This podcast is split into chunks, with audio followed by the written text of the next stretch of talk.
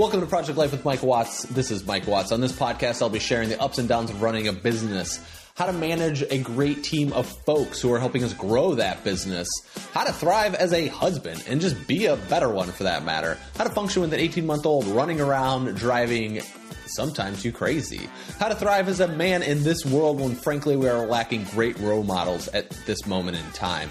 And I'm documenting all of this in a journey trying to find my place in the world. So if you're looking to grow your business, obtain financial freedom, figure out parenthood, uplevel your life, be a better person, or frankly, how to be a badass, you're in the right place. Let's get started. Enjoy the show.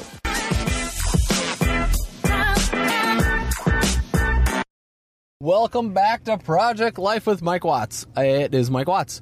Today is day one of kind of just establishing what I'm calling your money story slash your money journey. Kate and I have talked a lot about this in the past, and she wrote a book about it. We've taught an online course at themoneylovecourse.com. Yeah, so it's all available for you to check out if you desire. But I want to just kind of walk it through from a podcast perspective in an audio format so you can start thinking about this yourself because why is this important? So I'm going to share a little bit about my money story and then I want you to get clear on that as well for yourself. And it doesn't mean it's just to start thinking about it because money is one of those things that we work with on a daily basis in our lives. We make money, we work to make money, we spend money, we live in a world of money. Our country is in trillions of dollars worth of debt, or is it, yeah, like they're in money? What's going to happen with the money? We don't know. But until something does happen or we see that it's going a direction, we have to operate in this world that we currently operate in now. Uh, yeah, so that's it. Student loans.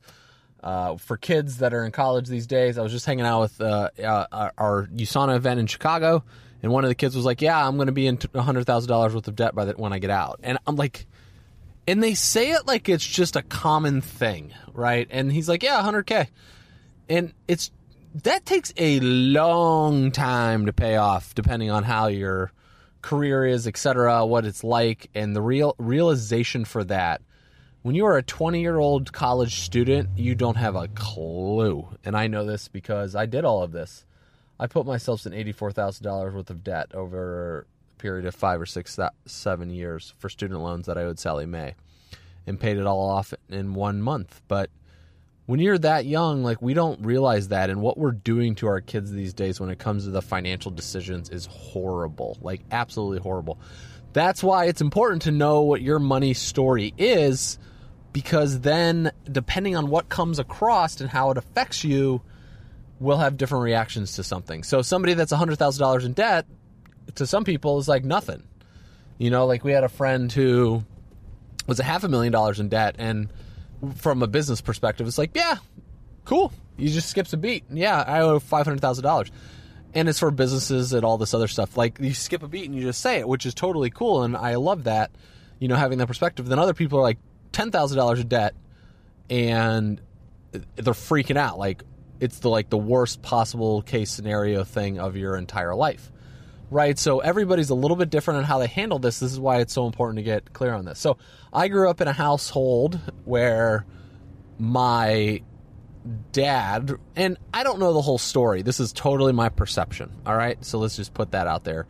We all are going to have our perceptions based off our upbringing. All right, so that starts there. So you have to understand that this is your perception is not anyone else's. It's only yours. All right, so I grew up in Indiana, uh, pretty you know Midwest city. Mid, it's called the Midwest, but it's really not West. Like, what is it Midwest of? It's weird. Indiana's not in the middle of the country, uh, but it is strange that it's called the Midwest. Anyway, I grew up in Indiana, pretty middle class town. We were looked upon on all the conferences, like Valparaiso, Indiana was like the wealthy town or something. I don't really know. It's just that's other people's perceptions as well. So we had a decent size, like a good living. Like my parents made a good living, pretty middle class upbringing. Uh, we never really went on super extravagant extravagant vacations. It wasn't something we did every single year. Uh, you know, we went on vacations we could. We visited family in Pennsylvania. Uh, my parents took me to Disney World, all that fun stuff. So they made a good living, but I remember there was a lot of frustration in our household when it came to money and finances because my dad uh, and I inherited a little bit of this, which I'm really, really trying to fix.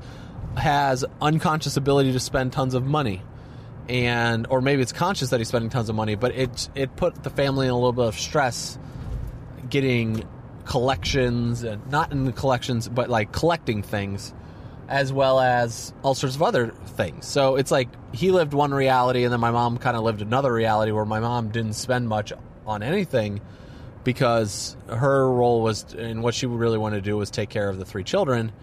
Uh, and make sure that we had money on the and for the food on the table, etc. And I don't really know how it all went down from there. You know what type of environment that they were a part of, etc. Like their own money stories and all that stuff. Like that's something I don't understand. But for my perception, we always had food on the table. I never had to worry about that. That was pretty consistent. I never really had to worry about anything when it came to money. That was always something that was taken care of, and we were. It's like we were we weren't given everything that we asked for, but a lot. Like it was always available. It was for uh, my understanding, it was never a no. You know, type of a thing. It was no's and certain things, but for the most part, it was money was there. Just put it that way. So that was my upbringing. And then when I went to college, I carried those same practices around, which means I spent. I spent a ton. I spent a ton of the bars. Put myself in ten thousand dollars worth of debt via credit card by the time I graduated. My parents uh, paid for college, not living expenses, but tuition and helped with room and board and stuff. So I'm super grateful for that, and I appreciate that for themselves. And I ended up with all of this other debt because of my own spending habits, right? And so the mentality was I always had the mentality that I'll make it, I'll make as much money as possible or tons of money, but right now I'm just going to live like I'm making tons of money. And that has carried through my life quite a bit, actually. And I'm still trying to correct that. So I ended up, long story short, I ended up with $124,000 in total debt, uh, over thirty thousand dollars in credit cards, and I owed eighty four thousand in to Sallie Mae in student loans, and that's from graduate school as well as I used student loan money because I could defer it to pay off credit cards that I owed money to to reduce balances. So I became a master at moving money around, and it was all fake. Like it's all just fake. And then we had a really good business year and we had a good business launch once, and I just paid the whole thing off at one lump sum, which was super dope. And I was really happy with that. First, I paid the credit cards down, and then I ended up paying the uh, student loans off in one lump sum. Now, it's really like that's like my honest and what I had to do to get that clarity because I remember sitting in our apartment when we first moved to Maine Kate and I had a couple fights regarding you know arguments about money and stuff like this. We both thought we were much farther along than the along than the reality of either one of us. I had to write down all my credit cards. What were my APR rates? What did I owe on them? Which ones am I going to pay off first? And we started knocking them down. And since Kate and I were running a business together, we it was super awkward thing the way we started is her business was Kate Northrup Inc and it was paying me as an employee working for her, even though we were doing everything together. It was super weird. So I was taking some money from there, and we were paying down the credit cards, and I was we were making it work. Um, super grateful for that time, but it was also very hard. It was like very uncomfortable and very hard for the both of us. This is a story, like, this is what I'm talking about your money story and your money journey, and to really start thinking about this and go way back because I feel like if we want to make more money, we have to bring more abundance in our life, but we also have to get clear on where our journey has come from to this point. And I, since then, you know, as I said, we paid off the credit card debt, and now we have uh, we put everything on credit cards because I use the points, etc. And then every month we, and I'm going to share more about this over the next couple next few days about how we manage our money.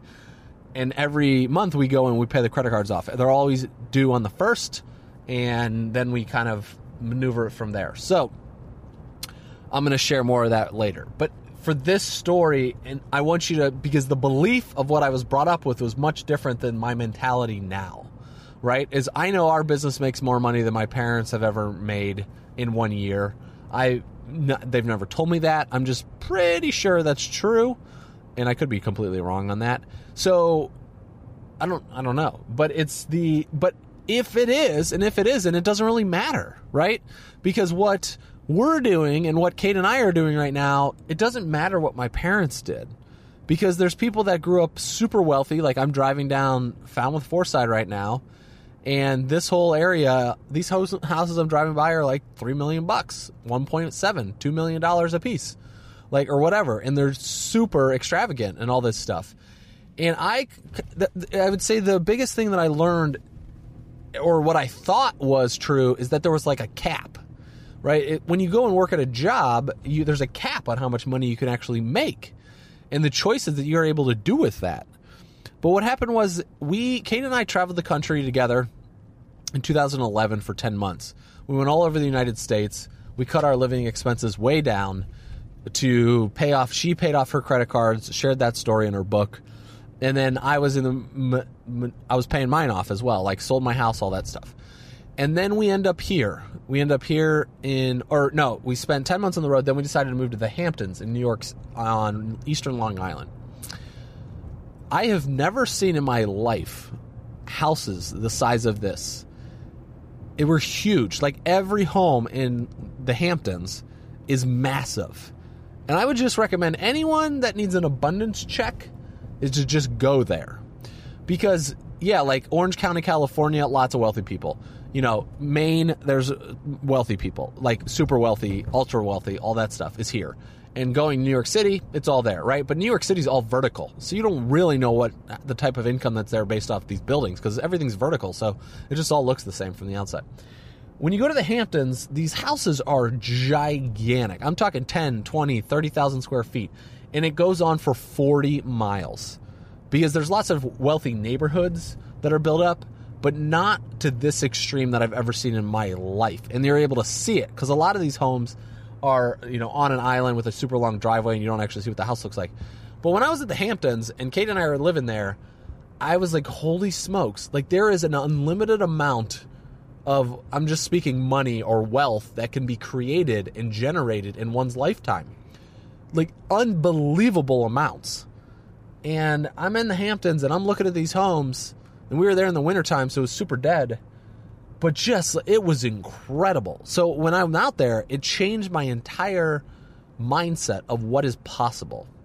Right? Because we, we live in these environments. Like I live in this house that we've been in for about a year and a half, and I see the same homes around me all the time. So you get you just get a you adapt to it. You get used to what is there. That's why you think of somebody that grows up super poor and they're around people that are poor, like that's what the mentality is. That's what they think is the, the greatest abundance. Or if you're around super wealthy, like people get an ego and an attitude about they're better than everybody else, etc. Right? So it's what our nature and the, the perspective is we have on life. So when I was out there, that is what changed my money mindset for sure. It created my money journey. And from that point, it's not necessarily necessarily been about creating more, you know, it's not about getting amassing as much money as possible.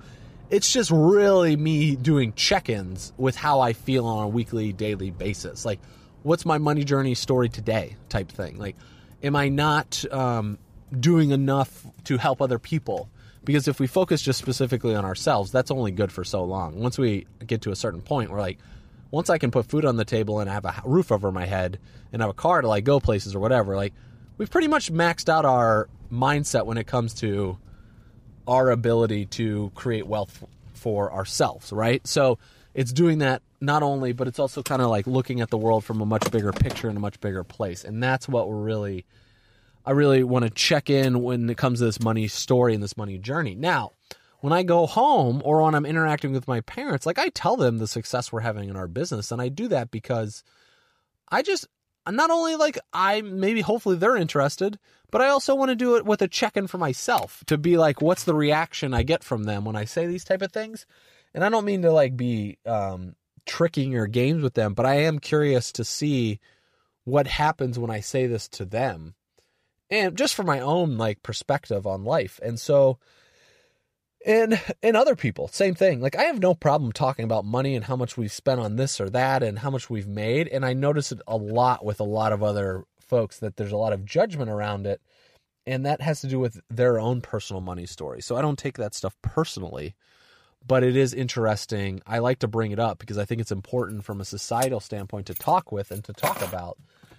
And that's why, so for day one of this money journey, what is your money story? What is your money journey that you've been telling yourself or that you've carried with you? And what are some things that you need to let go of? Like, what is something, maybe it's like money doesn't grow on trees, rich people are bad, whatever that might be, you know, for you. This is just super basics, or there's so much abundance, you know, on the more positive side instead of the negative side. Like, what is that for you so you can start peeling away the layers to create the real true money story that you have for yourself? Cool. And I'll see you guys tomorrow with day two. My notebook's in my backpack. So, day two, something cool. And we'll see you tomorrow. Cheers. Have a great day. Bye. Thank you so much for listening to the Project Life with Mike Watts podcast. If you enjoyed what you heard today on this episode and you want to know a little bit more about what I am using to help grow our business, to help myself become a better man, to help myself become a better dad, a better husband, a better human overall, you know, I'm all about team human. And that's what I really want to do is create a world that allows us to become better human beings. And if that's something you're interested in, head over to mikejwatts.com. That is Mike. You can register right there for my emails newsletter. It goes out once a week. There's usually three to five different tools, tips, tricks, techniques that I've learned about this week that are really helping me become a better human being. Thank you again for listening, and I'll see you over on MikeJWatts.com, and I'll see you tomorrow.